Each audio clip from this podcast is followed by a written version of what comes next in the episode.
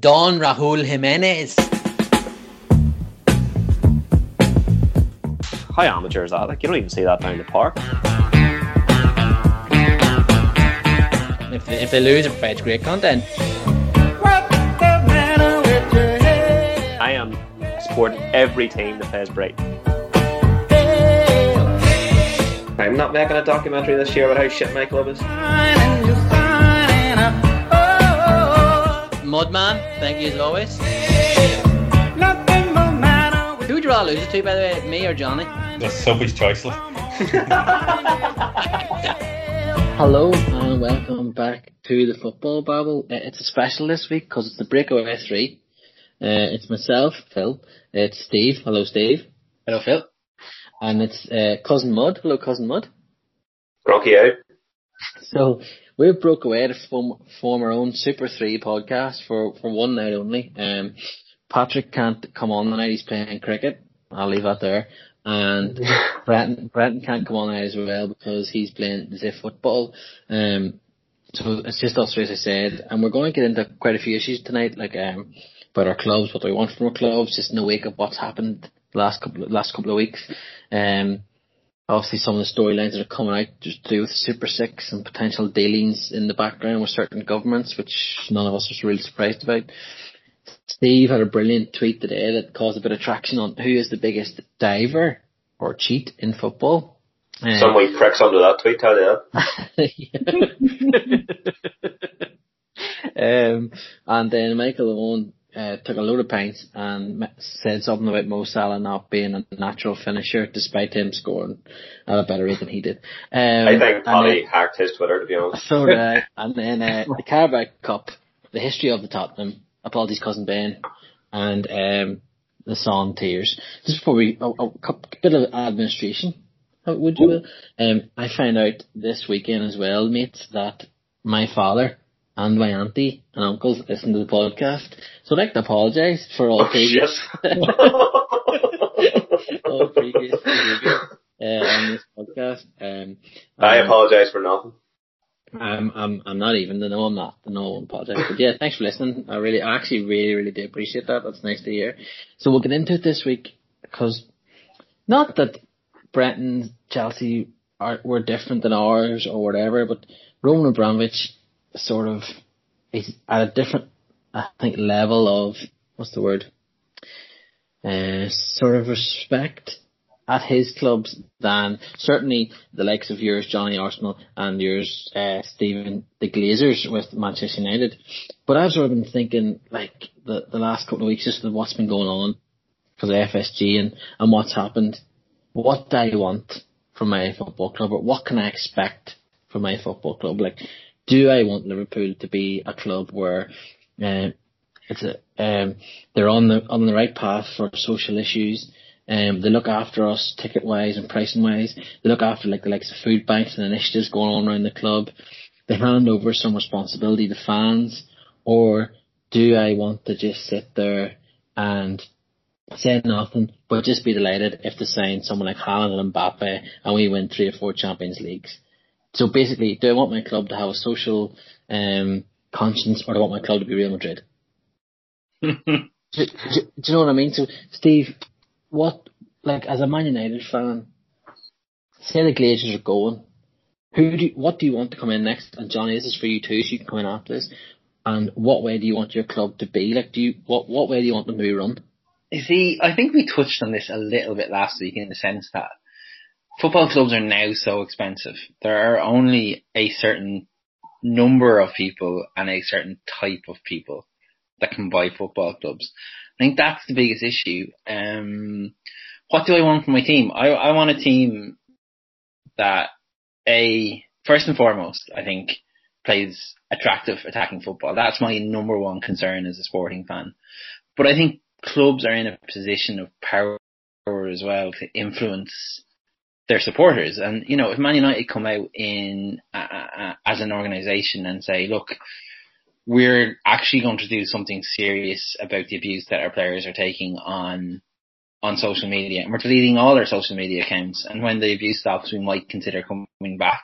Something like that, like teams that are willing to take a stand you know, it's the opposite of shut up and dribble that like we've been hearing for the last years. I want my sporting heroes and I want my sporting teams to, to, to really, really take a stand on social issues. So those are the two big things. I, I would, I would rather they weren't owned by a, a, a country who were trying to sports wash their way out of, you know, six and a half thousand deaths. I'd rather they weren't owned by someone who saw them as just a way of, you know, a license to print money. But like there are no good billionaires.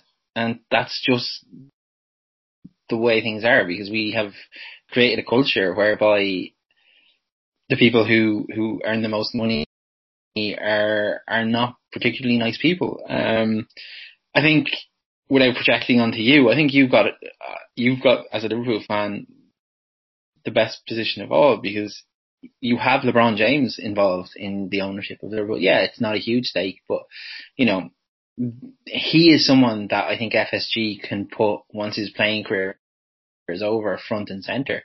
I think he can lead those kind of initiatives because, you know, to me, as as much as I, it kills me to say it, like Liverpool are much more of a socially conscious club, I think, than than Manchester United have been, and even even Alex Ferguson, who there's no denying his socialist credentials. Like there's absolutely no denying, you know, the good he has done for the game uh, and for people around him.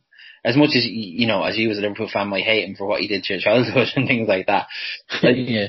he, you know, he never said anything for the first six, seven, eight years of the Glazers in charge because they, you know, they they they filled his bank account every month, and they kind of stayed out of the way, and that's that's not necessarily a bad thing either. So if, we can't get the if we can't get the social justice side of things, if we can't get the using your power for good, I just want owners who I don't know who they are, who are not in the way. Like the wor like you and I love US sports. The worst thing about US sports is how prevalent the owners are. Like they're the first people who lift the Lombardi trophy when the Super Bowl yeah you know, they're not as they're not as front and center in the NBA or whatever, but they are in baseball as well. So it, I'd love a situation where the owners just came in, paid the wages, bought the players I want them to buy, encouraged um, sort of social initiatives. But if we can't get all three, I'd rather they just shut up and I didn't, they weren't bleeding the club dry as a, like a source of revenue all the time but it's really hard to see how that will ever happen. What about you, Johnny? Yeah, I, I would echo the same, but in, in terms of maybe what I would like to see differently would be, I would like to see some of the traditions of Arsenal come back, like small, silly things, like the captain picks the sleeve now, like players just take piss a lot now. Um, Arsenal were a club that were have been built on tradition and you know, class as we've we've said, but they haven't been very classy for a while. But um, I don't know much about the Spotify um founder and, owner at the moment, Daniel Ek, I think is his second name is pronounced. But yeah.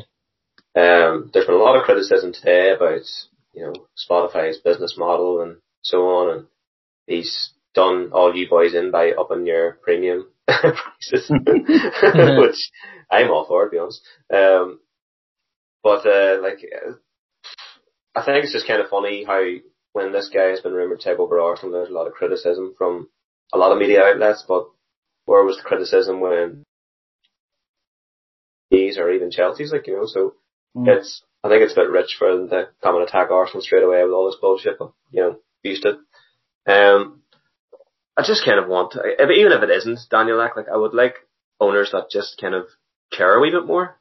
You know, what owner that will turn up to the odd game, um, invest in the club in the right way and not make 55 people redundant and be absolute shitbags that way. Like there's, while negotiating the Super League, by the way. Um, it's just kind of sad and, you know, getting rid of Gunnersaurus was, uh, obviously it angered a lot of people at the club because the guy's been around in the 90s. Like, you know, it's, you just kind of want to see guys that do care, that have the club's best interests in heart and not their not their pockets because that just has been what it's been all about for the Kroenkes for a long time. Like Arsenal have just went so far downhill. It's unbelievable. Like, you know, going from being invincibles champions to, well, 10th in the league. It's just, I know they didn't own Arsenal the last time they won the league, but they were about shortly after that. And, you know, Arsenal consistently even qualified for the Champions League and were, were up there and challenging for the league maybe until about March, April time. And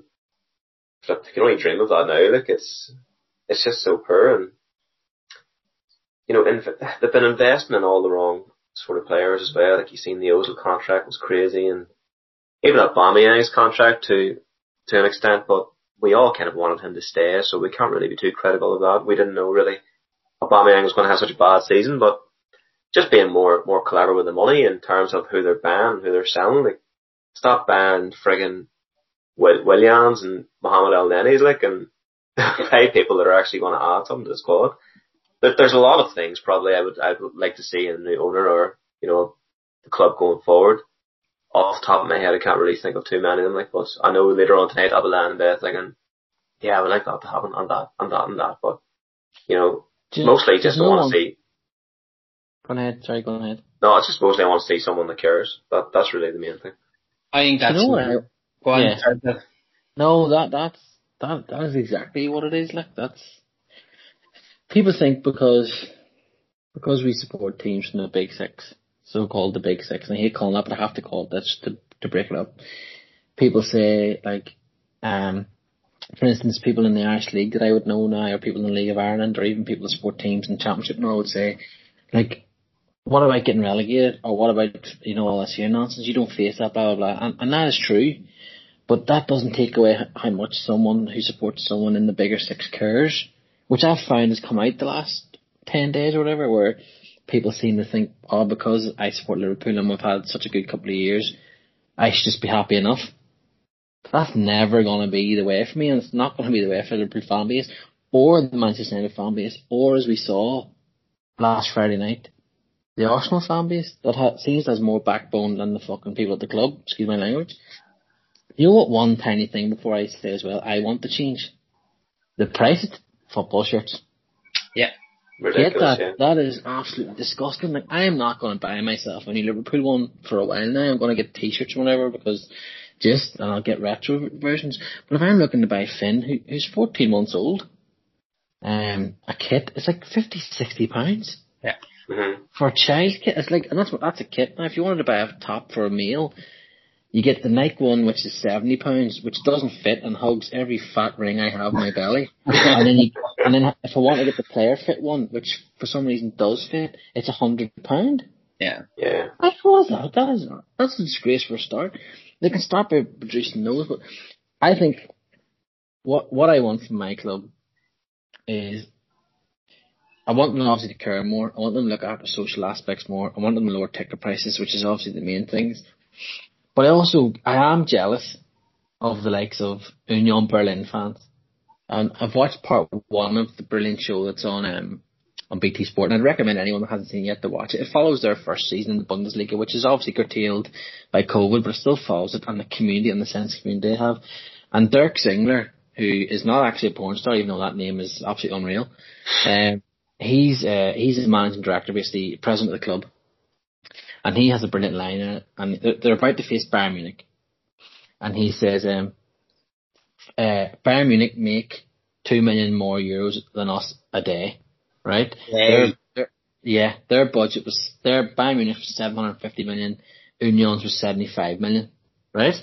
Their whatever their money. I don't I don't know financial terms, so apologies, but that two million a day they make more just for sitting on their holes, basically. By the way. And he said, this isn't right. We need to find a balance in football again where every single person has a chance to win. And as soon as he said that last night, I was like, yes, we do need that. We need it where it, the, the balance is brought back again in football where Benfica can go and win the European Cup Champions League next year or Ajax, that Ajax team went on to win it without knowing they're going to get absolutely pillared then by teams afterwards and that club's going to get ripped apart. So it's not just the Premier League that needs to sort itself out. The whole landscape needs to sort itself out. We need it. There needs this moment now. And the reason I'm saying this is because this moment has passed. Because UEFA are full of shit too. And they're not going to do anything They're not going to aim substantial. And they might ban Real Madrid here because Florentino Perez keeps poking the bear for a season or fine them heavily, but nothing of substantial is going to happen. Nothing great. And the new format they brought in, we talked about last week, is just horrendous. And the players have come out now to say about it, and that's great. But we we need to find something where there is a balance in football, and and the likes of, pardon me, the money is properly siphoned now and filtered down and given to these teams. You cannot have it where a team in your league constantly is making two million more pounds than you a day and you're still you're trying to have to fight and survive. Yes, fight and survive. if You don't have the best players in the league, and you're still a small club. I understand that that is the nature of the beast, but they have literally no chance. Union Berlin yeah. of winning. Yeah. And and they, don't seem to be that bothered to be fair to them because they're just up and they're enjoying themselves. That's that's besides the point. But they literally, if you look at that as a sporting context, they have literally no chance. Fulham. Well, no, nobody has nobody has a chance in in the Bundesliga. Like it. Oh it, yeah, I'm just using that as an example. Oh, I know, I know, I know. But this is why, like, I think lost in basically what happened at the weekend with the the Super League was they lost the PR battle at a very early stage, and there was no chance to make the. There are some compelling arguments for the Super League, right? And not, I'm not saying the worst thing about Super League was those clubs decided they were the ones who deserved to be in there. That was was absolutely the worst thing because nobody has that right to make those decisions themselves. But we said it on the podcast, like there's nothing wrong with a, a league where everybody gets an equal share of the pie. Like that's what we should be absolutely aiming for in all our leagues. And in fact, I actually think that we should be looking at maybe an inverted structure whereby teams finishing because we don't have a draft system in European leagues the way we do in the US where, you know, bad teams get good because they can draft the best players out of college and that's how you have, you know, no no team in nearly 20 years has defended the Super Bowl, for example. You have rarely have teams who go back to back in the NBA. You rarely have teams who go back to back in baseball, all because bad teams are given the opportunity to get better. We don't have that in football and people talk about this as if it's a good thing. Like, it's absolutely not a good thing that once every 10 years a new team wins the Premier League. Once every 10 years a team other than Juventus win Serie A. Once every 10 years a team other than Bayern Munich win the Bundesliga.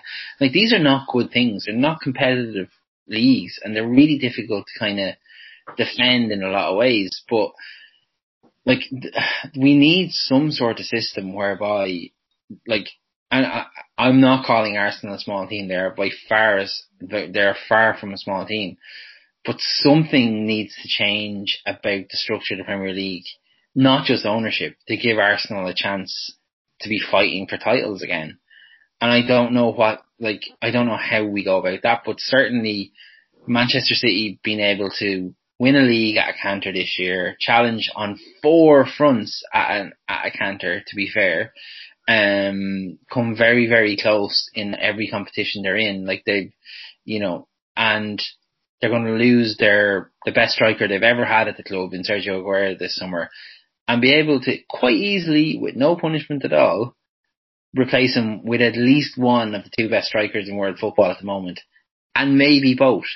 Like, yeah. In in what world is that fair? In what world is, does that create competition? It doesn't. And you know, I had someone you know that I work with who was arguing, well, people have always had money. Like I remember Manchester United breaking the transfer record by signing Roy Keane for three and a half million pounds. Mm-hmm. There's a big difference between that and paying Kylian Mbappe three and a half million pounds a week to play for you. Like, do you know what I mean? Like, it, yeah. it, like, so Uh, football, like, I, I, I, and I say this as someone who won't quit it, who won't stop watching it, like, but it's fundamentally broken. And, you know, for all the bad that came with the Super League, the idea of parity and that everyone gets the same slice of the pie, I absolutely think that is a really fair way of doing things. Like, like why why does the team who finished second get so much more money than the team who finished seventh in the Premier League? Why isn't that money divided evenly? Like, there's no difference between them. Like, fair enough, the champions get an extra grand. I can completely understand that. But like everyone else is just like the second place in the league is just the first loser. Everyone else is just losers. So uh, like it, to me, it makes no sense at all. Johnny, would you bring in a a salary cap and a transfer cap?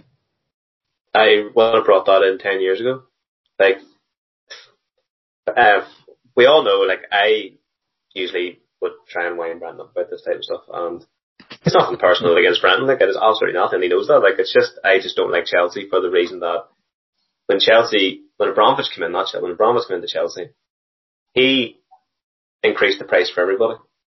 Like wages, transfer fees, and it bugs me the most because it all started with the Ashley Cole thing for me because Ashley Cole grew up an Arsenal supporter, living the dream, playing for that invincible team, like probably one of the best Arsenal teams ever. And then had his head turned because Mourinho and Abramovich had a secret meeting with him and offered him a couple of grand more. And that's just what bugged me because they upped the price at the time and then City came in and just brought it to a whole new level on PSG and whatever, like, but it's, it's nothing, you know, nothing personal, like, I just fucking hate them. They're just fucking hate them. But, uh, that's just why I don't like Chelsea and I just thought I'd get that out there now. Before Brandon ki- kills me. Um, but yeah, absolutely, like, cause Arsenal have been screwed over by UEFA as well in that, in that respect because if they had have implemented FFP, Arsenal designed their whole sustainability model and built in the Emirates around the fact that everybody's going to be treated fairly and nobody can go out and spend over a hundred million on friggin' Neymar. So Arsenal have been trying to live within their means, trying to do things right, whilst teams like City and friggin' PSG have been going taking a piss. And like, how can how can you how can you win titles like that? Do you know what I mean? It's it's also down to having poor ownership, which we have, but at the same time, we we've been trying to live within our means and just we can't afford to pay the same wages as City as PSG. Like you know, it's just unrealistic for a team like us because we just don't have the money because we haven't been that successful. We haven't been as successful as the other teams to get the big Champions League money and, you know, winning the league again with the money that all comes with that. And like, let's be honest, a player like Kevin De Bruyne is not going to want to come to 10th place Arsenal over Man City, who are an absolute nothing club, by the way. You know, they're just a load of shit with money. Hmm. And you know what? You're going to go, it's like in real life, like if you're going to go to a job that's going to offer you 10 grand more a year, even though like that company might be a pile of twats and whatever, like, but you're going to go, like, cause the money's there and that's what it's all about. Like, you know, at the end of the day, there's no loyalty really in football anymore. We've, we've seen that even with our owners and things over the last couple of weeks. It's just, um, something does need to change, but fundamentally I think it's just all noise from, you know, UEFA and the likes for now. In a couple of weeks time, it'll just be all back to the same thing. Like, I had to laugh at Gary Lineker, and I think one of you lads actually pointed out as well that he was all against the Super League, yet a few weeks before he was giving off about not smaller national teams competing in was it the Euro qualifiers, or something like that. But Yeah. it's just yeah, you know what I mean? Like it's I don't know. It's it's just a load of shit. I was just like it'll just go back to the same old bollocks, and in a couple of years' time they'll try another sort of model of the Super League. They'll just they'll probably get their way eventually because that's just the way it is. Money talks. I don't know if I would stick around as a Liverpool supporter if we went into the, the Super League. I just, I, and I understand, I do see the side where these owners have thought, um, I think it was Steve who said last week, where FSG would have been thinking, hang on, we've, we've backed FFP here now, and now that we can't, we can't compete unless we go into a Super League. And, and I, I do get that, and I know last week I, I went off on one, and I, and I was, still am, quite annoyed at John Henry and, and, and his actions. But I do get the thinking behind that. They just, it was an absolute PR disaster. It was like Finn and Teddy had done it. Or Finn and Miles, sorry. Don't want to disrespect Teddy, he's, he's a genius already. It was like Finn and Miles, the two babies, had ran their PR campaign. It was a complete disaster from start to finish. Um, but, like, if, You, if you have done things right though, and like We have, look, we- but we like, have. you've sold We have. well and you've bought We well. have. We have. Um, they, they have done well. They have done they have done good things. FSG. They're not by no means the worst owners in the world. Don't get me wrong, but they let their guard down. Not their guard down. They, they let the the mask slipped massively last week. Um, They, they all showed their hand really. Is what Yeah. they've done, and now they can't really go back on it by saying, "Oh, we're going to join a Super League in two years." Then they'll look like absolute dickheads again. if But they probably if, will. if football, seriously, the people at the top, and they're not going to, but if if they do not um, bring in the place the likes of a salary cap or a wage cap, I mean, they should not have let the Neymar deal go through in the first place. That as soon as that went through, the whole thing was coped. Yeah. As soon as that deal was done, the whole thing.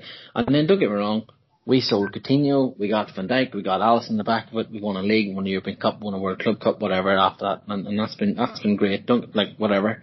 But as soon as that happened, that was the whole thing was just coped. Because when that transfer went through, that basically meant there's no rules here now.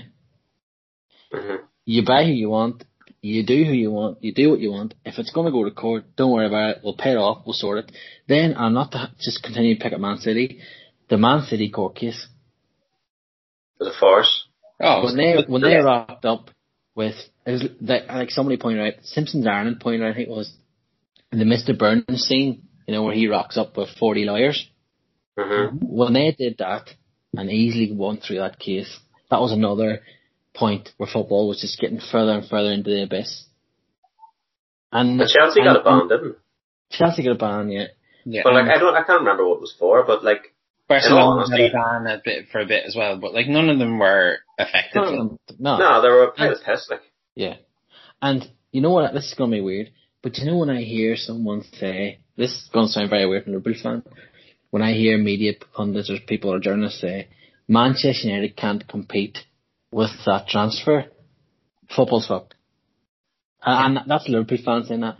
When Manchester United cannot compete, we're, we're in a bit of bother here because as painful as this is to say, they're one of the biggest clubs in the world. That shouldn't be the case. And I'm using that as an example. That like we're Liverpool national fans here, Johnny. We know we're not on that scale. Of our owners are quite rich. Don't get me wrong, but we we just know we're not going to be able to bust it and pay all this. So when things like that are said, you you, you really need to take a step back and go, what is going on here? And the now the people in charge of football, actually UEFA, UEFA, especially with their plan for uh, this new Champions League competition, and then the, the 12 teams that broke away and, and whatever, they have somehow give, given us the ball back. You know, as fans, as as as uh, fans and, and match scores and whatever, people going to the grounds and, and the smaller t- teams down the ladders of all and then on all the nations, they've given us, they had the ball away from us with their stupid transfer deals, and include all our teams in this and and, and different things, and and their non-bans and teams should have been banned, or should have been heavily fined, and now they've given the ball back, and now it's our turn, and we need to get the right people in place now.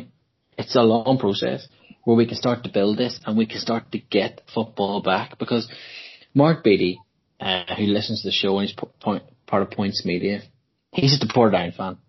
Right? And he, he, he went to study in Hull, so he's a wee bit of a soft side for Hull, but he's a, just Portadown through and through. And I says to him on it, like, what is it that you love about this that's different than the Premier League? And he just said, I don't, it's, it sounds silly, but this to me is real football. This is the football you can go down and see in the park. There's no goal line technology. There's no VAR. There's no egotistical maniac billionaires. There is egos, but it's egos in a good way. It's like people just, you know, everyone in your class, somebody thought they were the best in the class anyway. And it's things that can happen. And that's the way football is. And this, at the top level, is just so far into the abyss now, it's ridiculous. It's and absolutely League The burgers are unreal. I'm sure the League of Ireland are unreal. But like Steve, like we, as you said, we absolutely love and adore American sport. I've currently baseball on the background. I'll have a, an NBA podcast to listen to later. Um, like you obviously wrote about it, been Super Bowls. Like you love it, but it's this sounds silly. American sport is also American sport entertainment, whereas I think football, stroke soccer, is completely different. Does that make sense? Yeah, Yeah, absolutely. I think that's probably why you enjoy it so much because it's different from the thrill and the madness of the Premier League or English football or European football as a whole. Like American sports is just it has it's it's unique in its own way because it's just it's there to be enjoyed and entertainment. Like you know, football can give you an absolute heart attack, but like you know when when you watch American sports like the NBA, like it's thrilling, it's end to end, but you know, oh sorry, my flipping the restroom watch just came on. Um, like I'm not, I'm not too bothered like who kind of really wins in the end with American sports because I'm not really that heavily invested in it. But with football, like there's just a different feeling there, and it's just it's just unique in its own way. Like just and there's just anything could happen in football. Like we've seen some crazy moments, teams beating, you know, smaller teams beating the big big teams, and you're like, that could only happen in football. Like you know, and it's just there's just two different worlds. I think, and I don't think, and I think the American owners and stuff and this Super League is just trying to make too much like that, and you're just going to kind of get bored of seeing the same sort of thing over and over again. If you kind of get what I'm trying to say. Oh, I get it. I ah, get oh, it. But like something just feels so fundamentally broken. Like, here's a like a. I don't expect you to know the answer, but I'd be very impressed if you did. Like, how much were Manchester City bought by by Sheikh Sheikh Mansour in 2008? Like the whole football club. Was it just on? Was it under a billion? It was 150 million. It was oh nothing God. because he took over from a, a you know a, a Thaksin Shinawatra who was going to jail in Thailand, so they were able to get it for next to nothing. Like they can only afford to spend the money that they can and the wages that they can now because they bought the club for absolutely nothing. Like if you pay two billion, like Manchester United at the moment are valued at somewhere between one and two, two billion pounds.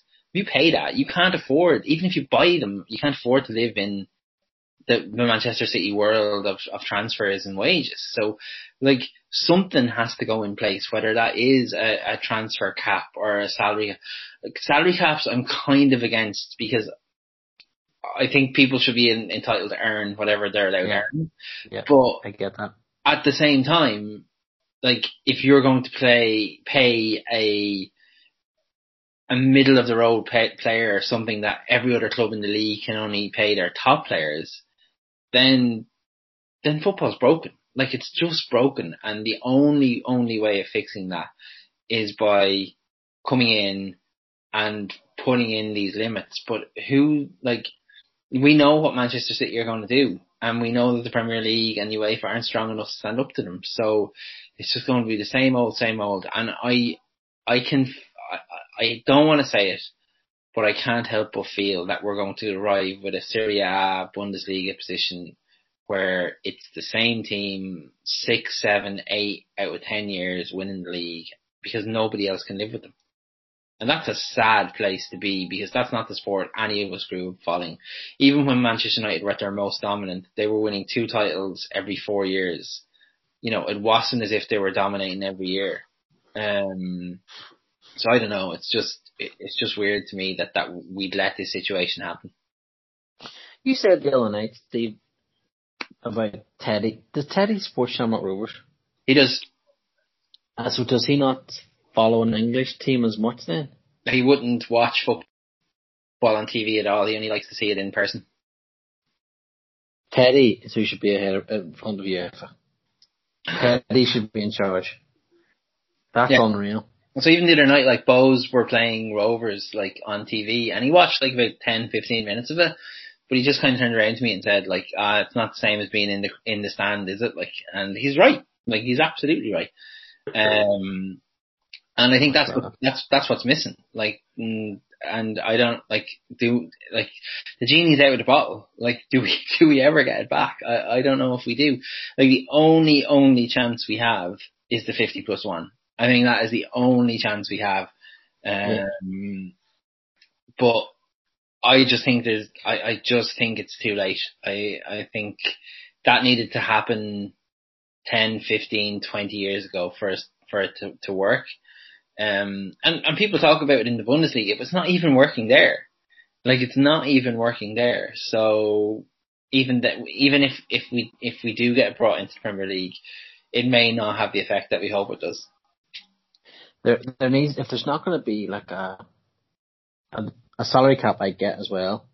I don't necessarily think that's a good idea. It's not really fair on, you know, people, if there's money there for people to earn, go get it. It's my opinion. You know what I mean? If, um, if, if they're good enough, they'll get it. But the transfer dealings, uh, there needs to be a serious look at it, and it also need financial fair play needs brought in properly. You have to like whatever you whatever you uh, spend, you have to sort of was it seller type thing, you know, make your net spending back, whatever it is. I'm really not good with finance, but there has to be a limit within your. Not if you say it means, then you'll get Man City with their billions, and they'll be grand. But there has to be a certain way it's brought in our caps. So if Man City want to spend 150 million this summer on, on Erling Braut Haaland, they have to sell 150 million. Yeah, exactly. Like this is, you know I mean? their, their deficit is 1.4 billion since Sheikh Mansour took over. Like yeah. that's, that's not sustainable. And United yeah. isn't great either. Like, I mean, Edward Woodward in his like resigning statement, uh, made the point that he'd spent almost a billion on players. Yeah, but most of them being been shite. Like, you know, just because they're spending money on players doesn't mean it's good. But this is the race they've been in. Like, they signed um, Sanchez to stop Man City signing him, and he was never going to suit the Man United system. Like, the way United played football, he, he, they bought him to stop City signing him. And when you're getting into those kind of games, that is just an absolute nonsense. Like, to be fair, that was probably the worst transfer deal for both clubs involved. Oh, it made both clubs worse, which is a it, remarkable achievement. I enjoyed Absolutely. It. it was terrible. Like, uh, absolutely, it was just to spite United. Or, sorry, not United, to spite City. Uh, but then again, like, Sanchez, like, cause we, I was used to watching him every week. That season, he came back, he just wasn't the same player. He kind of was, you know, half a yard off what he was before. So, you know, I wasn't really too bothered he went. And I think even if he went to City, like, yeah, he would have won things like, but I don't think he would have been the Sanchez of, you know, 2016 who was banging in the goals. So like, I think no matter where he ended up there, he won't, like, you even seen it, he can't even get on for Inter Milan now. So like, you know, I think it was just, it was just a terrible transfer, you're right, it was just awful. And the money spent on him as well and wages. Steve, you mentioned Ed Woodward there, and I'm going to tie in a couple of things here to get through the, the serious part of this podcast before all hell is about to break loose, uh, folks, on this podcast this evening. Um, it came out at the weekend there, like you said it would. Uh, there's dealings going on in the background. Something is happening in the background. And it came out, uh, obviously that uh, Ed Woodward had had a secret meeting with uh, one of the Tory advisors who's a lifelong Manchester United fan uh, last Wednesday, and the meeting supposedly was not at all about the Super League. No, no, no mention of it at all. Nothing. It was just about getting fans back in. You know, no, we want, we were there for you, getting new fans back in. Um, what did you make of all this coming out? And also, boys, as well, what do we make of Dublin losing the games for the Euros and now Russia getting them? Now, I'm not here to poke fingers or talk about conspiracy or anything, but Something stinky stinks. Not just Russia, St. Petersburg, which is the headquarters of Gazprom, which is fucking one of Abramovich's companies. Like, there's, I love, I love a pint of Gazprom no. right now. Yeah, I would murder a pint. I'm on, I'm on my third pint of, uh, of Gazprom as we speak. But like, yeah, like this whole thing, like I said it last week and I'm convinced what happened was that the 12 clubs that were leading it, and I think we can all agree that Perez, Agnelli, the Glazers, and FSG were kind of at, and Kroenke were at the forefront of this. I think they were the kind of five that were were leading on for different reasons. Like Juventus and Real Madrid need the cash, and the three American owners of Premier League clubs were like, "Do you know what? I am sick of, of UEFA not implementing the the rules by which we bought these clubs and why you know we only bought them because we thought that these these rules would be in place. So I think they are our five ringleaders. I think they got the commitment of the twelve. And this this shite about oh well Man City and, and Chelsea felt bullied into it. Lads, put on your fucking big boy pants. Like you're billionaire. like you, you take hard business decisions every single day. No one bullies you into anything, right? So they went in with their eyes open. Where the rats come into this are fucking PSG. Absolutely PSG. Like this whole thing, this whole thing is an absolute con job from the owners of Paris Saint Germain, the people, the same people who own the beIN Sports Group, to give themselves more power in European football because they sat there, they sat in every single meeting of the Super League knowing they would never sign up to it. A, because they're still white or sports washing the uh, the World Cup in Qatar, and B because they just handed uh, like billions of euro to the UEFA for Champions League rights. Like how the other clubs didn't realise this was going on. Like like just goes to show the gobshites that are in charge of our football club, football teams. Like that no one suspected this. But like PSG, like you know, PSG are the Rebecca Rebecca Vardy Twitter or Instagram account of the European Super League.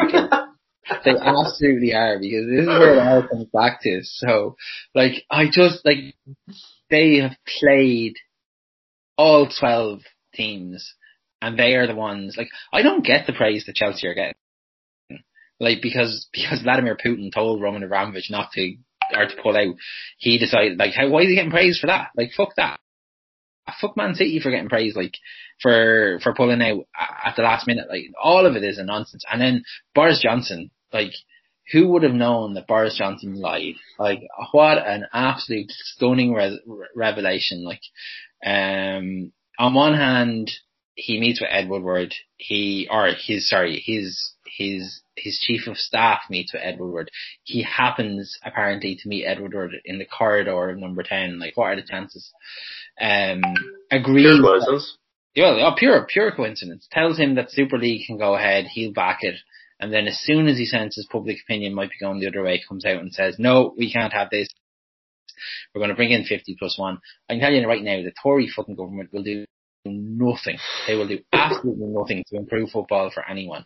Um, so everyone comes out, like everyone comes out with this looking badly, like, and Manchester City, or Man, not Manchester City, Leeds, uh, West Ham United, Aston Villa, every single one of these clubs is on their high horse. Absolutely every single one of them to a team would have joined the European Super League if, if they had been asked.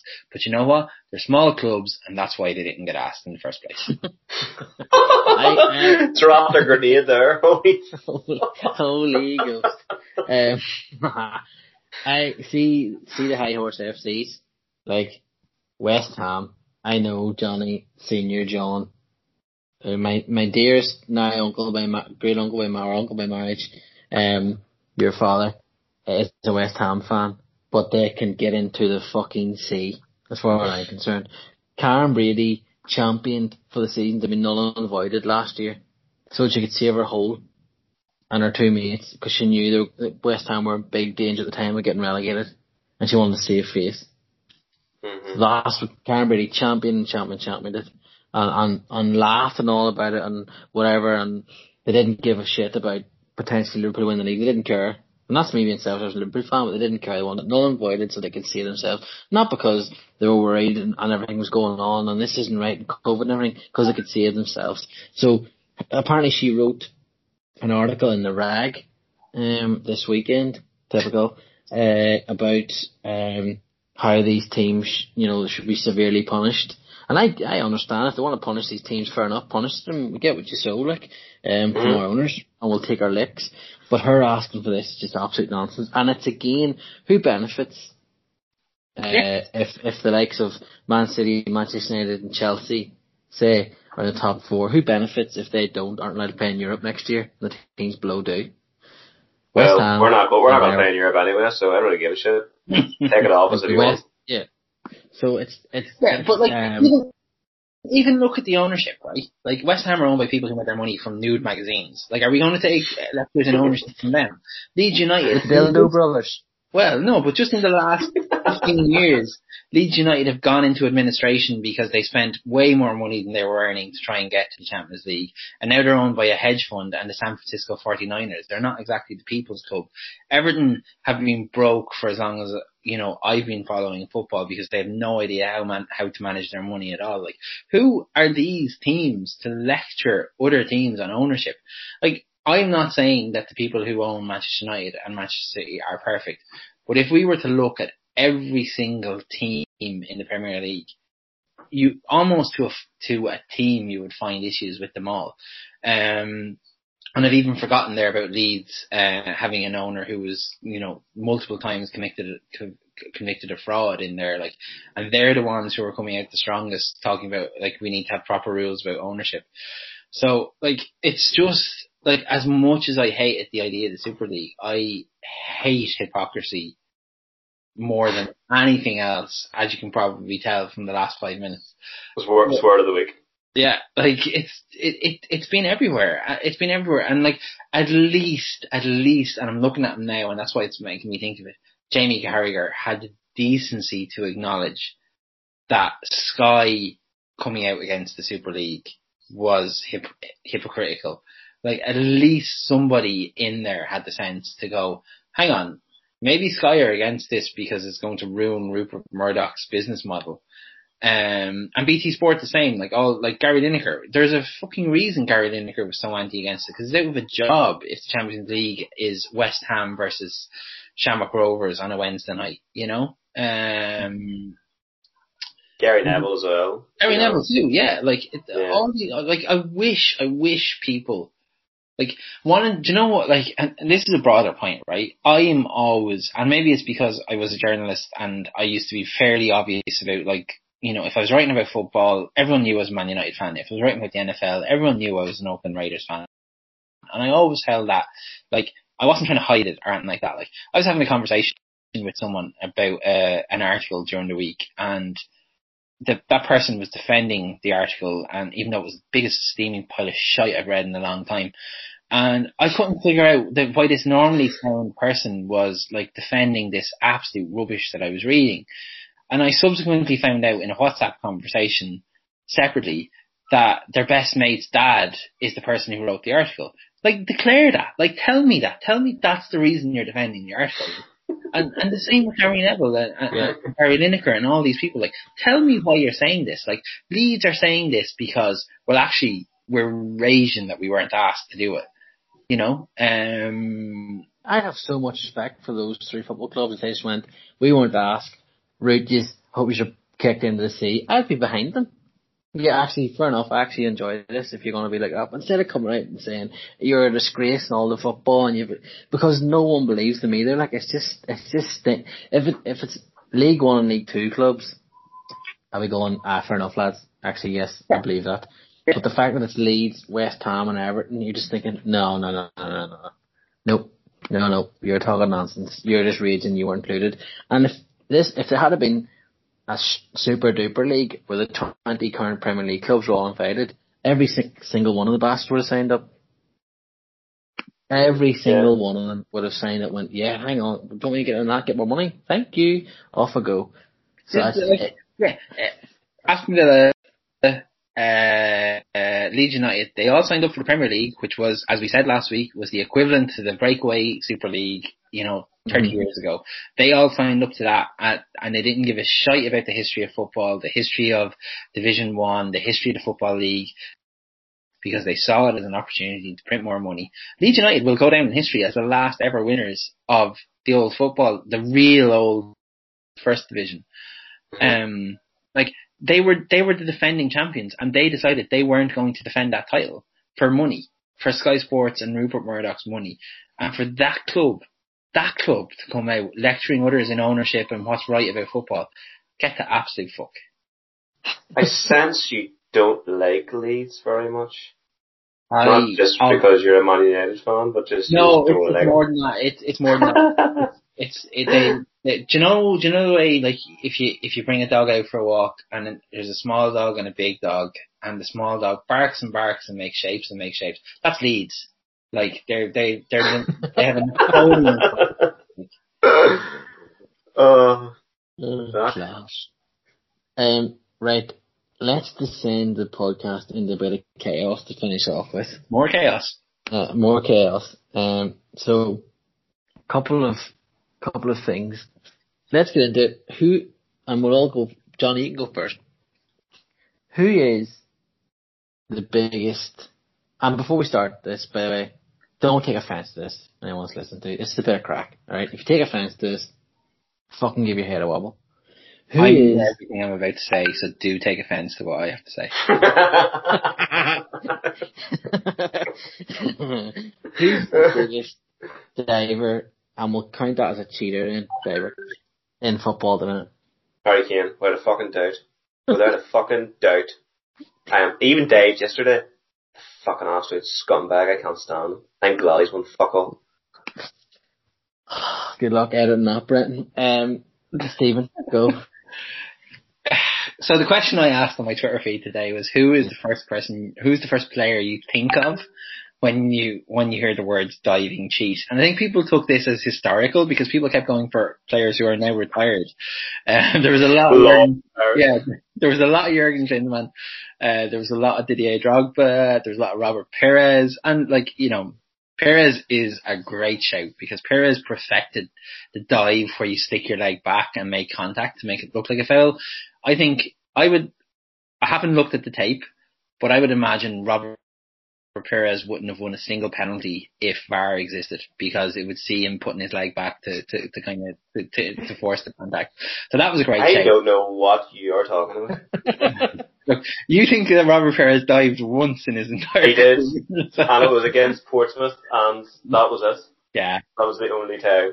To be fair, that was um, that was it was actually shocking that time. That was a pretty bad one. But look, look, you have to blame the referees who fall for this stuff, you know, as well. So, um, for me, and I hate, I hate to say this, and it's killing me to say it, the worst diver I have ever seen is Ashley Young in a Man United jersey.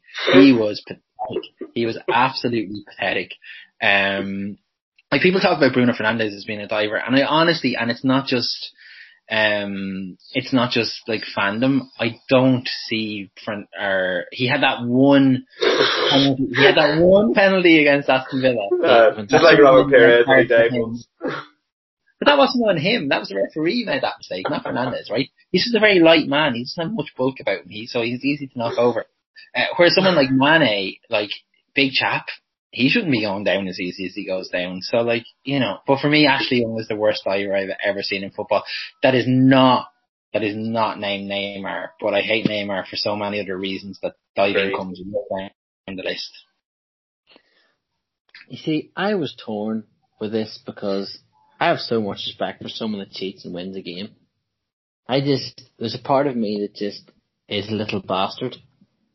So, like, for instance, if Finn starts football in two or three years' time, and I see him diving to win a penalty, I'll weep with tears of joy at that time. I'll be so proud of him. If he punches the ball into the net like Maradona and wins the game, I'll literally get it tattooed on my back. So I was he really proud about. Yeah, I really do. They will. Uh, under four football, if we got VAR under four football, sir, I am definitely there's something seriously wrong. So I, I was really torn with who is it, and and you said, what's the first person that came into and you thought of a dive or or a cheat or whatever? And mine was Sir Alex Ferguson.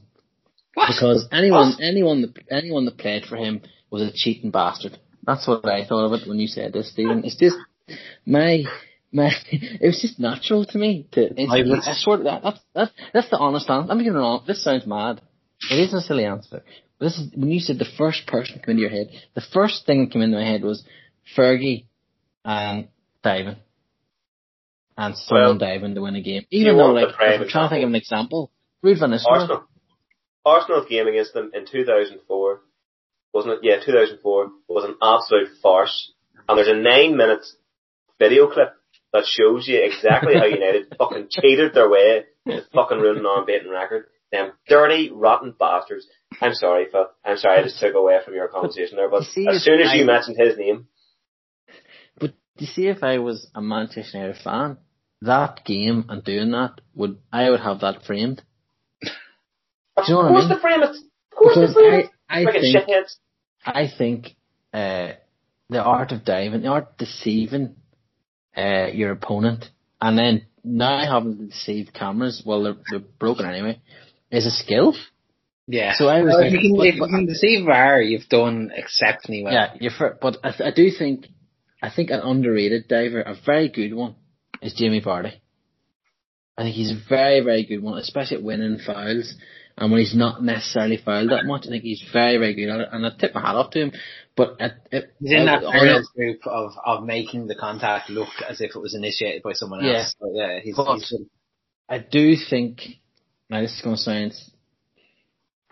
Harry Kane has an issue. Uh, I think he's getting he's got a he's got a name for himself now because he does go down far too easily, and he doesn't even make it look like the you know contact or whatever, like Pires or Vardy or whatever you want to say. Um, it, it's sort of it's blatant now, and there is a there is a cheat or a dive inside to him, which again I mean, if you're an English fan and he wins you a penalty at the Euros this summer and it wins you, you don't care. Same thing if you're a Spurs fan and they eventually win a trophy in our lifetime, um, after the 99 League Cup whatever, you know, you, they won't care. Do you know what I mean? So I, th- I thought it was interesting the amount of different answers. Somebody had mentioned Drogba, um, which is excellent one. He was another g- great diver. Arjen Robben, Oh, how obviously. much Drogba cheated, to be honest. Like, Yeah. You know what? Drogba to me is one of, he's not underrated to Chelsea fans, but I actually think he was incredibly underrated as a player. And part of his game was the size of the man, the ability to make it look as if he was killed every single time someone touched him. Yeah. Like that is Yeah. an incredible ability to have. Um, but I, I, I completely agree with you, Phil. I like, like, I don't. What here's the thing. I like, I like, I like someone who can convince a referee that they've been fouled, right? What I don't like is the rolling in pain as if they've been shot and then they jump up a second later as if, you know, oh, this is an absolute miracle, like it's fucking road to Damascus. Um, but I just so it's it's a tough one for me because the faking injuries is is absolutely like I just I don't like that at all. But the the going down with the exasperated cry, like I'm all I'm all for it because like how many times have we seen players stay on their feet and then and lose sc- goal scoring opportunity when they should have absolutely fucking hit the deck. Like I'd be roaring at the TV or in the stands, roaring at the player. Like go down. Like it's what you're supposed to do. Like referees want to give you a penalty. Like they in this day and age, referees absolutely want to give you a penalty. So make the most of it, but just don't go. Make most of the contact, but don't go rolling around the place as if you've been shot by a sniper in Dream Team because like that stuff is just it's not for me. Like that's too far. I see Kane as well. Like, and I know it's not a popular opinion on this podcast, right? But I don't see him as a diver. That's not how I saw uh, Kane. For me, the issue is that that backing in thing he does to players that's going to hurt the player. Yeah, That, that any other any other person that's not an England international would absolutely get booked for. So that's my issue with Kane, and it is that like that's as much cheating as as diving is. Um, but yeah, like right now, I think like diving in an age of VAR is is a skill that I'm not saying we should encourage, but it would be admired. I I think it should be admired. But like, I think Chelsea are getting away lightly here. I, I know we mentioned Drogba, and this is not just for Brendan because he's not here to defend them, like or whatever, right? But like, there's a there's a, Ashley Cole, like one of the, you know, he he wasn't. I would never associate with him with diving when he was at Arsenal, but I would absolutely would. Um, with Chelsea, so like they're not they're not immune to it at all. Like um, Diego Costa as well. yeah, Diego, oh, Diego Costa, for a man who, who sold himself as a hard man, like, you know, I, like, yeah, no, not, not a team who I, I should be getting a free pass, I think, on this podcast at all. Salah's good at it. No. Salah, Salah's excellent probably the best thing Salah does, um, because he's certainly not an out striker, as Michael Owen told us today, so. Oh dear. People love, and I'm not saying this because Paddy doesn't read him, but people love to hate Salah. Like outside of Liverpool fans, I mean, they love to hate him. Do you think that's because a lot of people see him as a Chelsea player first and a Liverpool player second? Hmm. Sometimes I I- actually forget he played for for Chelsea. Yeah, I think, I think um, it's all to do with the fact that he plays for Liverpool and because of the pedestal we have him on as a fan base. And unfortunately, this is gonna, apart from Paddy and his two brothers, uh, this is going to be probably controversial in a way where we should probably have Slister involved, but I do think there's a massive element of racism as well behind some of the stuff uh, Salah would get. Um, unfortunately, Do you think? do think- Well, no, I like. I'm not denying that racism absolutely colours, and that's an unfortunate turn of phrase. Um, a lot of the debate on certain players, like we know, for example, that like Paul Pogba is the perfect example of a player Yeah. who get much more criticism than he would if he was white. Um, and I think I've had this discussion with Man United fans before, and I was like, you don't, and they're saying no, it's it's the transfer fee, it's the way he carries himself on, and I'm like, I don't think that's it at all. I think there's a there's an unconscious bias there against certain players for some fans, um, that absolutely exists. And I think you're probably I, I, it's something I've never really considered for Salah because I don't think Mane gets that kind of grief at all. I think Mane gets a lot more grief from Liverpool fans than he gets from other fans. Um, but for me, Salah's problem is that he creates so many chances, almost for himself, that of course, of course he can't score them all. Like he just can't, and it, it's it's the Andy Cole problem of, you know, you create nine chances a game and you might score one or two, and that's what Andy Cole used to have United at his peak. And everyone said, "Oh, he's shit. Like he doesn't convert enough of his chances." And you're like, if I have a striker who's creating nine chances or eight, eight or nine chances a game, I'm delighted with that. Yeah, he should be. Yeah, of course he should be scoring more if he's creating that many. But like, uh, it's one of those things where as much as Paddy, as much as I'd love to take like Paddy's side in this debate and and, and slag Salah uh, or, or underrate him, I think the fact that his worst Premier League season for Liverpool is 19 goals in the Premier League, and that's better than Michael Owen's best season for Liverpool. Kind of speaks volumes of where Michael Owen's uh, stance in this conversation should be placed. Michael um, Owen Michael. is the biggest shit, t- shit talker I've ever came across in my life football, and that's including Jermaine Jenas. I knew, I knew there'd be a Tottenham player referenced there at some point in that statement.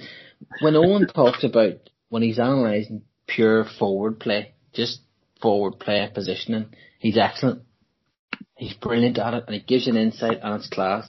But when he opens his mouth to anything else, he talks wham. Yeah. Unfortunately for him.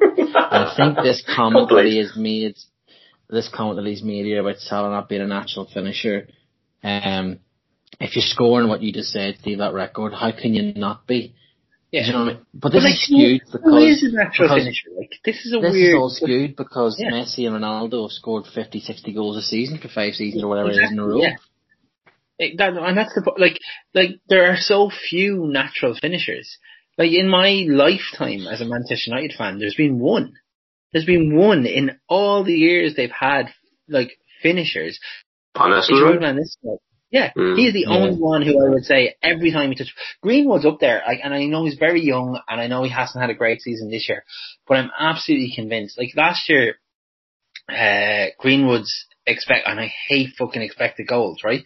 But his expected goals per game was like two, and I think he, in terms of games he started, and I think he was averaging one in every game he started. That's not a bad record at all. And he's a type of player who's score scoring both feet. He does look like a natural finisher. But like, I can honestly say, hand on heart, like, nobody has come close to Van Persie in all the football I've watched from Man United. Um, Torres. Why, why are you mentioning him? Why don't, don't talk about him? Sorry. Juliet and shite. Going ahead of Torres. I like Torres. I think Torres is, is, someone who I would see as a natural finisher. But again, he still needed like five chances a game to score a goal. Mm. Except when yeah. he was against Nemanja Vidic when like one chance would be enough, unfortunately. he turned one of the best defenders United have ever had into me playing five aside.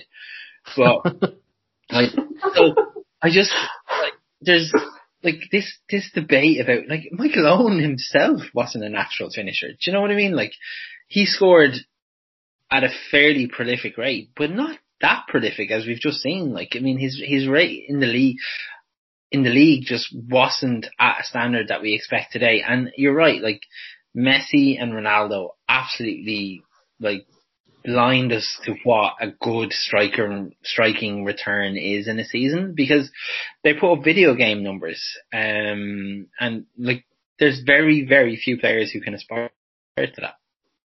Yeah, I think they're just freaks of nature to be quite honest. Like, yeah, I don't know if we'll have maybe Mbappe. Like Mbappe is just he's frightening. Yeah. Haaland, Haaland, I think Haaland is up there, yeah, I think, but he's playing, he's playing in the Farmers League, so, as, as people like to say, so. And I'd like to see. Greenwood's actually done alright this year, Steve. I think he scored like, is it 14 goals or something? Yeah, he's, that's the thing. He's had a bad season. He's got 14 goals from the right wing, like, and he's been better since because Solskjaer was playing him on the left for m- most of the start of the season. He's a much better player coming in from the right because I think his strong foot is his left foot. Like, there's a touch of the Arjen Robben about him in the sense that you kind of know what he's going to do. But like if you do it, like as Robben showed, if you can do it well, it doesn't matter if they know it's coming. It's still going to the ball is still going to hit the back of the net. Like so, Yeah. Just a couple of things on Andy Cole. yeah, If Terry Venables had started him at Euro 96, I think England would have won Euro 96. correct. Him and, and Shearer. You have Sheringham as an option to come on. Sheringham I actually. I'm going to argue that him and Sheringham would have been a better option than him and Shearer because of Reghost. Well, no, what, what we like, we know that him and Sheringham, even though they didn't particularly like each other, um, were had a brilliant understanding on the football field. Yeah. And that's what you want at an international level. Level is a big man and a little man, and them two working together.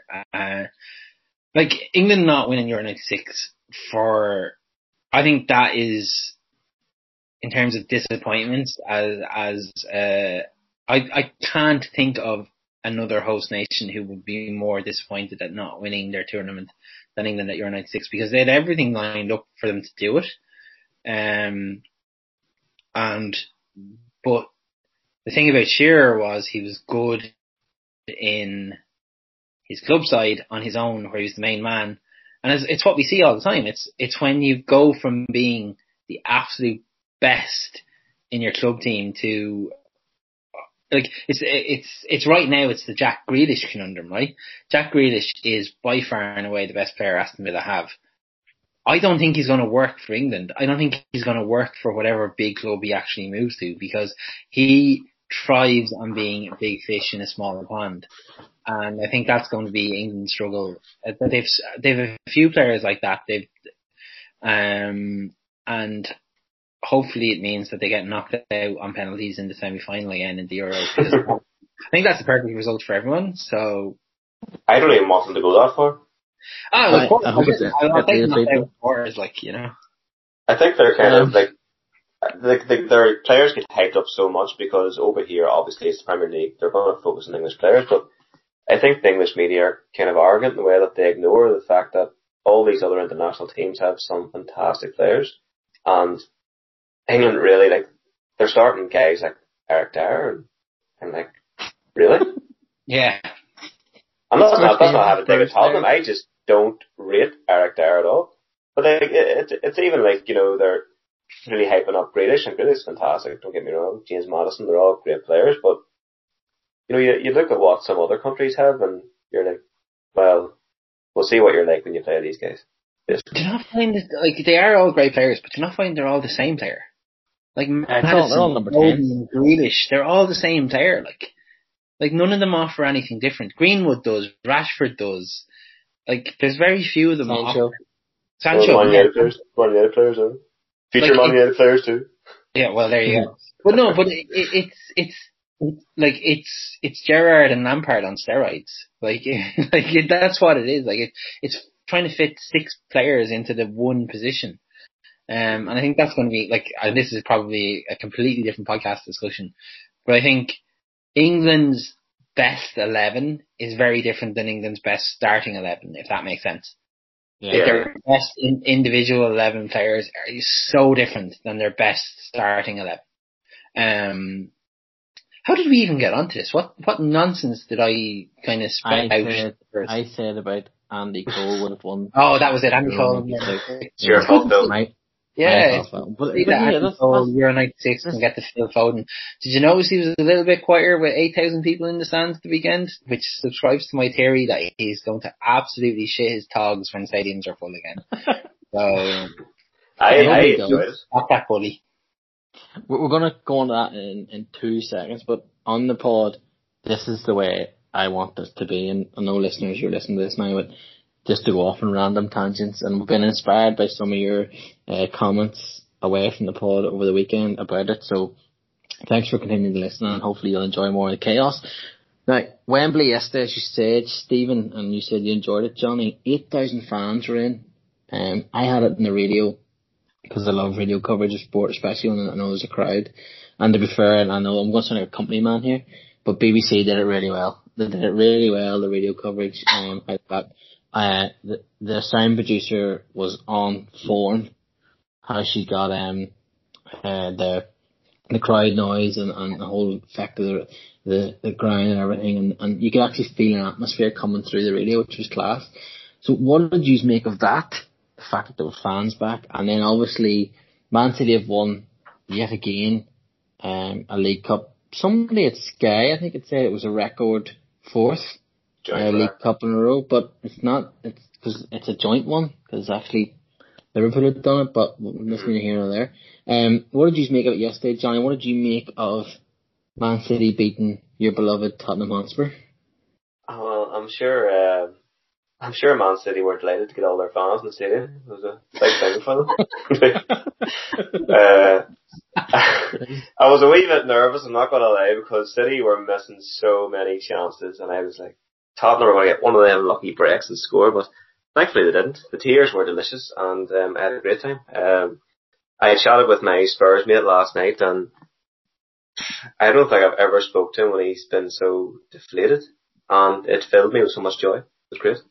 I really, really enjoyed his misery. but uh, yeah, it was, it was just a still around a great Sunday. I'm not gonna lie to you. Steve, what did you make of it? It was it was interesting to see fans back, um, and I thought they did actually. Those eight thousand fans made better noise than any fake crowd noise I've heard in the last year. And if I never hear fake crowd noise again, it will be too soon. Um, but yeah, no, it was, it's a weird, it's a weird thing that Pep Guardiola takes the League Cup so seriously. Um, because he does, he absolutely wants to win it, which to me is so strange because the League Cup, you should be putting out your under 23s. It's an absolute Mickey Mouse competition and like, I mean, there's no, like we had this discussion about like major titles a few years or a few weeks ago. We didn't even include the FA Cup, never mind the League Cup uh, uh, uh, as a title. Um, I would love, I think this is a bigger discussion maybe, but I would love to see the League Cup being something that was only contested between football league clubs and that the Premier League teams weren't in anymore. And then I think I would be much more interested. City, I thought they were they were grand. Uh, they, I, I like, I, I, I honestly thought that Spurs were going to somehow sneak a win. Um, but there was something quite nice about Laporte being the the one who came up with the winner, considering he, he maybe shouldn't have been on the field. And I see the argument that like, oh well, if he'd have been booked for the first tackle, he wouldn't have made the second tackle. But he's also a fucking idiot, so he might have. Um, so yeah, that was kind of like the the Spurs fans on my time. And like, look, I I have this, I have friends who are Spurs fans, but I do, and like they they're so none of them, none of them, not a single Spurs fan I know went into yesterday actually thinking they could win. Um, and that's a pretty pathetic place to be as a football fan. Um, so I don't know, like the, the, the existence of Spurs fans must be just so surreal that like you just, you just trot along and you're this kind of entity that exists and there's no joy and there's no sadness, there's nothing. It's just a constant state of, eh, like, and that's what yesterday felt like. It never ever felt like Spurs were going to win the game. And, and like, I'm going to be honest, like, it absolutely pissed me off that a 29 year old was managing them, um, because that's significantly younger than I am. Um, like, for example, when I was in college, Ryan Mason was like still in primary school, so, you know, it makes me feel, so were we. yeah, it makes me feel pretty, fuck you, Phil. No, like, like, in a, like, yeah, but look, at least Jose wasn't there. Um, as much as I would have loved his losing interview, um, at, le- at least I didn't have to look at his face anymore. So that was the best thing to come out of it, I think. Yeah, it was, uh, we were robbed of that. We were robbed of, um, Jose's, uh, absolute sour break at the end of it. Um, and, and we should actually mention next week we might just talk about Jose Mourinho whether or not we think he's finished and go into a little bit more detail. Um, but yeah, it was.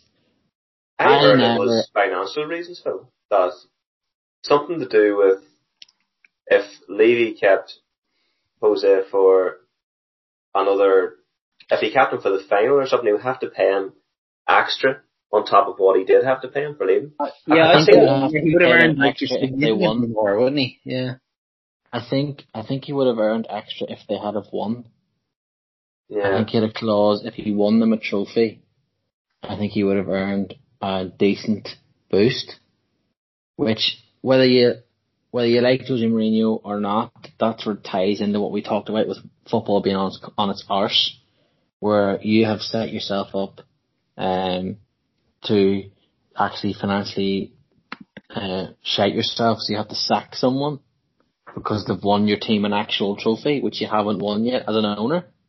Like that's, I mean, if that was the case, that that shouldn't that should just be stopped right away.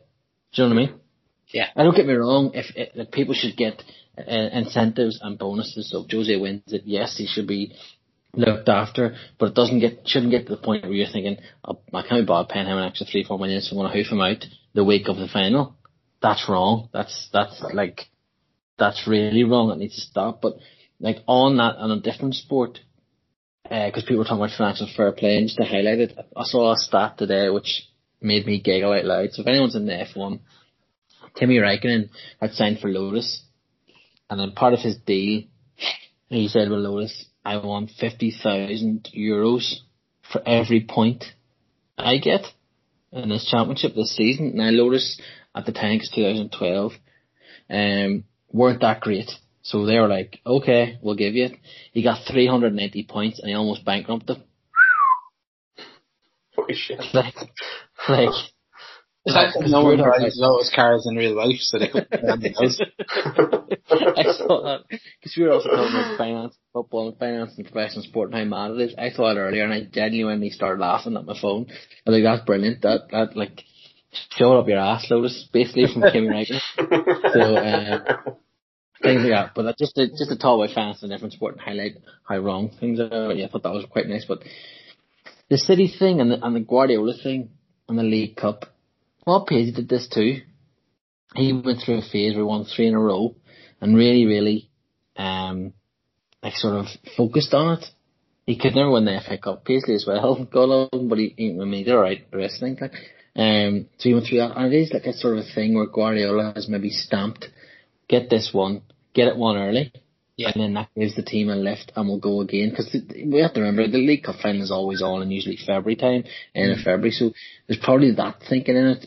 Um, and I mean, for City now, the league's wrapped up. It's all about this weekend against PSG. He could still do uh, like a, a Joe Fagan treble, which isn't the Don't even, don't even use the P word in relation to that. It's not because it's um, like calling Joe- fucking Park Joe- Joe- from Wexford We'll, we'll, call, champagne. we'll call it the we'll call it the Joe Fagan special, and you, you could do a Joe Fagan, which is still some feat. It's not Um, no fee But- at all. no, listen, but then you look at obviously the city team and the finance behind it and how they've been aligned, and it's city fans will hate us, but you're just thinking, nah, There's not that You know what I many mean? of them anyway, so it's No, alright. no, no, all, all seriousness, right? And this is not just because I'm a Man United fan, and not just because I'm a contrarian bollocks, right? But do you know Yes. why the tre- do you know why the treble was so important, and do you know why it was such an achievement? Because a, a nobody else has ever done it. B Mhm. United wrapped up the league one week, had to win an FA Cup final the next week, and then had to win a Champions League final the following week. That's not what Man City are doing. Man City have the title won since December. They they've obviously been knocked out of the FA Cup. They had Spurs in the League Cup final for fuck's sake. Um, Yes! Yes! I mean that's not a challenge either. So like it's not the same thing. It's absolutely not the same thing. no, it's not the same thing, but it's still a good thing, I think. Uh, it's not a good thing for one team to be that dominant either. And look, there's no good teams left in the Champions League. That's the problem this year. So it's like Mm. picking picking the best of They bad. are, Brendan. Well, no, it's as in good, as in good versus evil, rather than good versus bad. um, and So I think is the FA Cup, like I know we've talked about the FA Cup before, so is the FA Cup important in terms of a treble? And like on its own, on its own it's not, but as as part of a travel, yeah, it's important. It's like Yeah. the Soul Yeah. Stone in in Avengers. Like it's a fucking stupid stone on its own, but as part of the, the gauntlet, it makes a lot of sense. Like. The nerd in me is loving that. I don't know whether to laugh or to cry at your disrespect towards Joe Fagan there. I'm not really sure how to take all that, but um, or the Soulstone. well, Solston. Black Widow Um, gave her life for But I do take your point. I'm glad, and this isn't a dig, I'm glad that he didn't do a quadruple. Because that would have really spelt the end, I think. Um, and I, and I, and this, this is going to sound very sick, but I hope PSG can put them out. Um, and that sounds very wrong. And like, I actually, my toes fell off there, lads, when I said that. They've actually just abandoned my body. They can't be bothered with me anymore. Um, I think at this stage I'd rather City lost the heartbreaking final than than PSG go through. I think. oh, like, I'm on, I know this, this isn't because of, uh, Brenton, or or it's more because of Pat is dad, but I'm on the Chelsea bus, like, to, to win that thing, and that, that doesn't feel right, doesn't feel right at all, but I just, We're having tactical Well- issues here, sorry. Florentino Perez and his face, no. Um, PSG, absolutely not. Man City winning one and having a gold star on their jersey. No. Nope, no thank you. what a goal. So, Oh Yeah. wow! Fucking hell! who scored? Iheanacho. Yeah, that's- Ah, he is on some form, boys. Um, so yeah, that's where I'm at in that, but is that, is that the lesser of four evils for you then? See, to me, Chelsea is yeah, Chelsea is the lesser of all the four evils because Well, right, see- right, go ahead. no, it's just well, Real Madrid are fascists, so like I mean they're out. Um, PSG, we've got Qatar, and that's an issue. Man City, we've got Abu Dhabi, and that's an issue. Um, Chelsea have got So- Russia, who are also an issue. oh yeah, look, but they're the least of the issues, I suppose. Uh, in this, I cannot see any good in No, any of these no- teams like- in this. I kind of hope that we get a fourth wave of COVID in Europe and the Champions League is cancelled. that is the perfect result uh, for the Champions League. And like, I just, I like honestly, and I'm not just saying this. I I can't imagine watching a Champions League final between any combination of these two teams because I hate them all. Like, I cannot imagine watching it. Like, I just can't. Um, I'll I'll be washing my hair that night. What little I have left of it, like so. We're sorry, Brendan, but we're not really sorry. I see. For me, it's like because of those two, Breton and, and his dad Pat. Um, like I, I used to despise Chelsea, and now I, I just don't. I just don't despise them. I, whatever it is, like I love beating them. Don't get me wrong, especially because of Breton.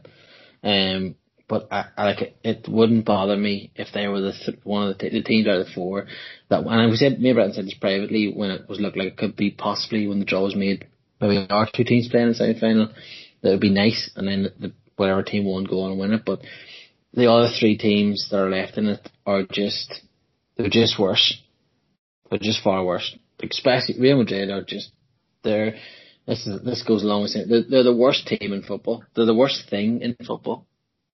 Um, and Man City and PSG are very quickly coming up to that and could possibly pass it in years to come. But I can I, I, I cannot I cannot stand the thought of PS this PSG side uh, under these owners and this Manchester City under these owners winning a European Cup.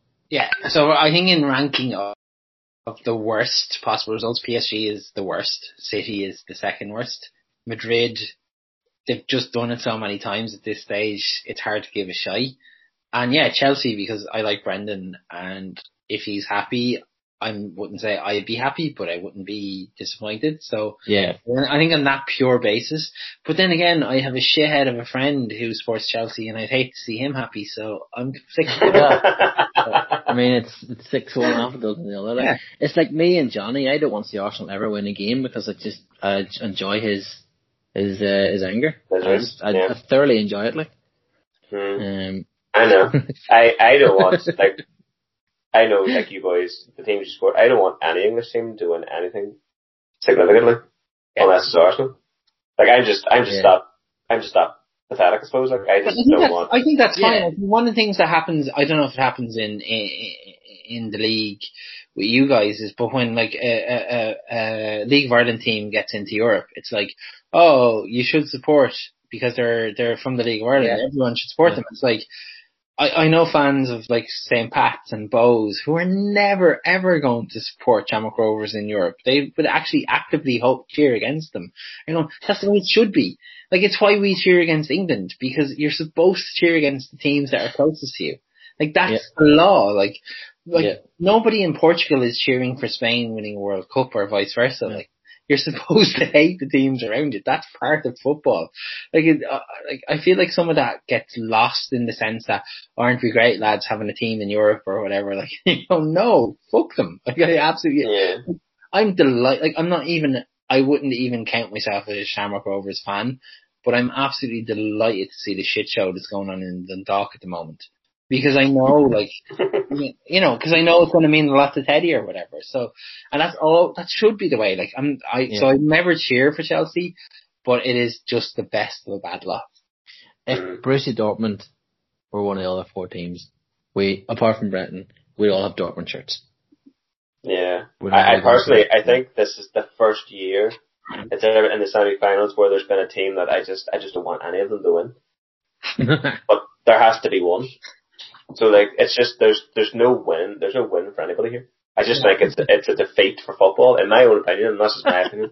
Like I just think football has been defeated with this Champions League this year.